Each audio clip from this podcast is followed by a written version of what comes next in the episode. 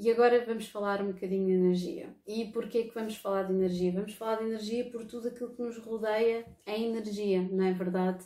Eu sou energia, vocês são energia, aquilo que possibilita com que vocês consigam ver neste preciso momento aquilo que vocês estão a ver, a transmissão de imagem e energia, ok? Apenas 5% daquilo que existe no mundo é matéria.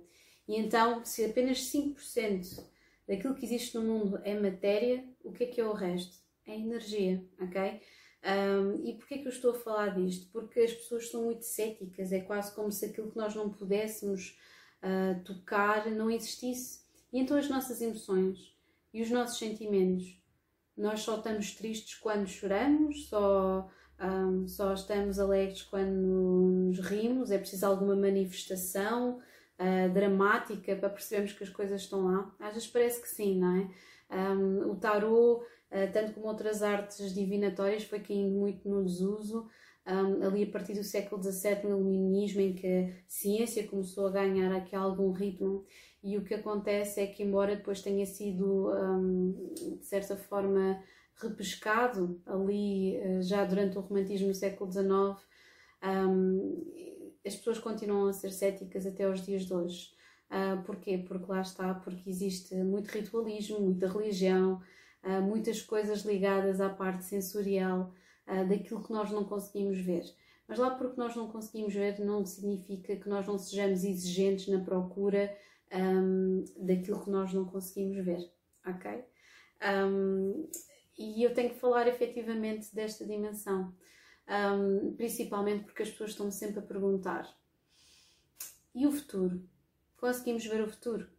Uh, conseguimos prever uh, várias coisas? E eu costumo sempre dizer que é a coisa que é sempre mais acertada, que é existe uma coisa no mundo e que efetivamente já foi estudada uh, pela física, não é? Pela ciência, que se chama a lei da conservação de energia. Ok? Nada se perde, ok? Nada se cria, nada se perde, tudo se transforma.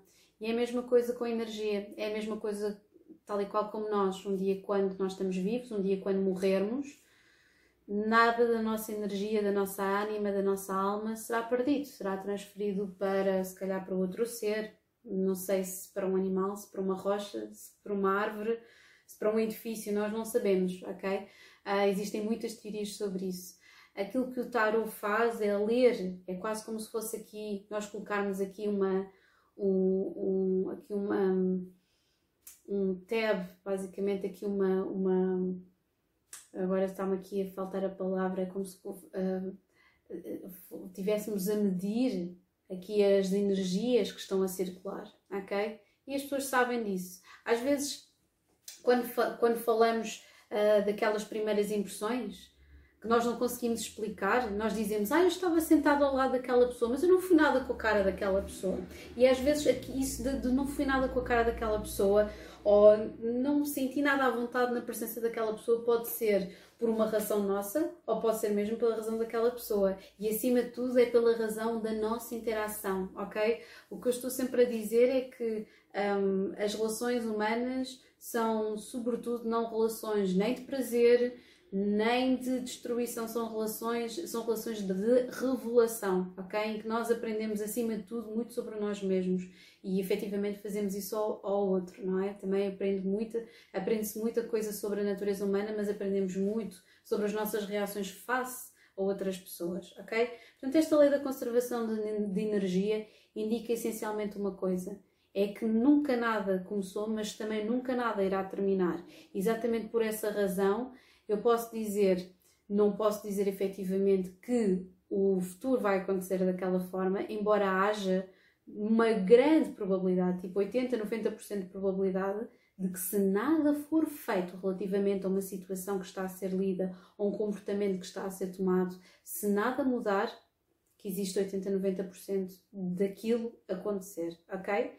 Agora, o facto de nós já estarmos a ler, e é para isso que serve, o facto de nós já estarmos a ler tarot, o facto de nós já estarmos a deitar as cartas, o que acontece é que nós já estamos a dar conta de uma dada situação e isso aí já está a fazer com que a energia mude. Está a fazer com que a energia mude porque nós estamos se nós estivermos despertos, obviamente, para ela, não é? Para a mesma, não é? Se nós bloquearmos a, a, energia que nos está a ser transmitida, não é? Se nós não quisermos ver aquilo que está à nossa frente. Agora, se nós quisermos mudar e fazer alguma coisa e trabalhar sobre essa energia, aquilo que vai acontecer é que nós já vamos estar a interceptá-la, nós vamos já estar a modificá-la automaticamente. Portanto, existe uma grande probabilidade de nós queremos mudar aquela situação ok, está-se a passar comigo, não tinha pensado isso dessa forma, ou uh, realmente isto vai mais a fundo, esta, esta carta que eu tirei aqui, ou se, se a pessoa está a comportar desta forma, então eu vou tentar fazer alguma coisa, interceder para tentar mudar a situação, ou para ajudá-la a mudar a situação, ok?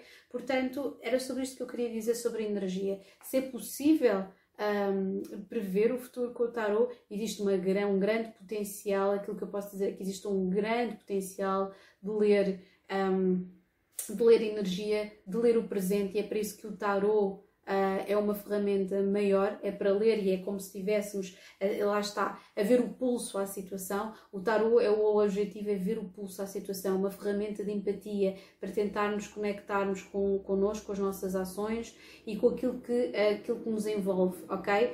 portanto, isto obviamente é o lado mais prático do tarot. Já tinha falado da ascensão, já tinha falado da ascendência, isso vamos falar depois no terceiro no terceiro, um, no terceiro curso, ok? Por agora vamos para as práticas uh, de, de, iniciados de começo, ok? Mas, para todos os efeitos, a energia está em todo lado, ok? A energia está em todo lado uh, e é muito mais aquilo que nós sentimos e não aquilo que nós percepcionamos sem termos os olhos abertos do que aquilo que efetivamente nós conseguimos percepcionar ao olhar, ok? Um, sem dúvida, ok? Vocês sabem disso todos os dias. Aquilo que nós sentimos influencia muito mais aquilo que nós fazemos do que aquilo que nós vivenciamos todos os dias.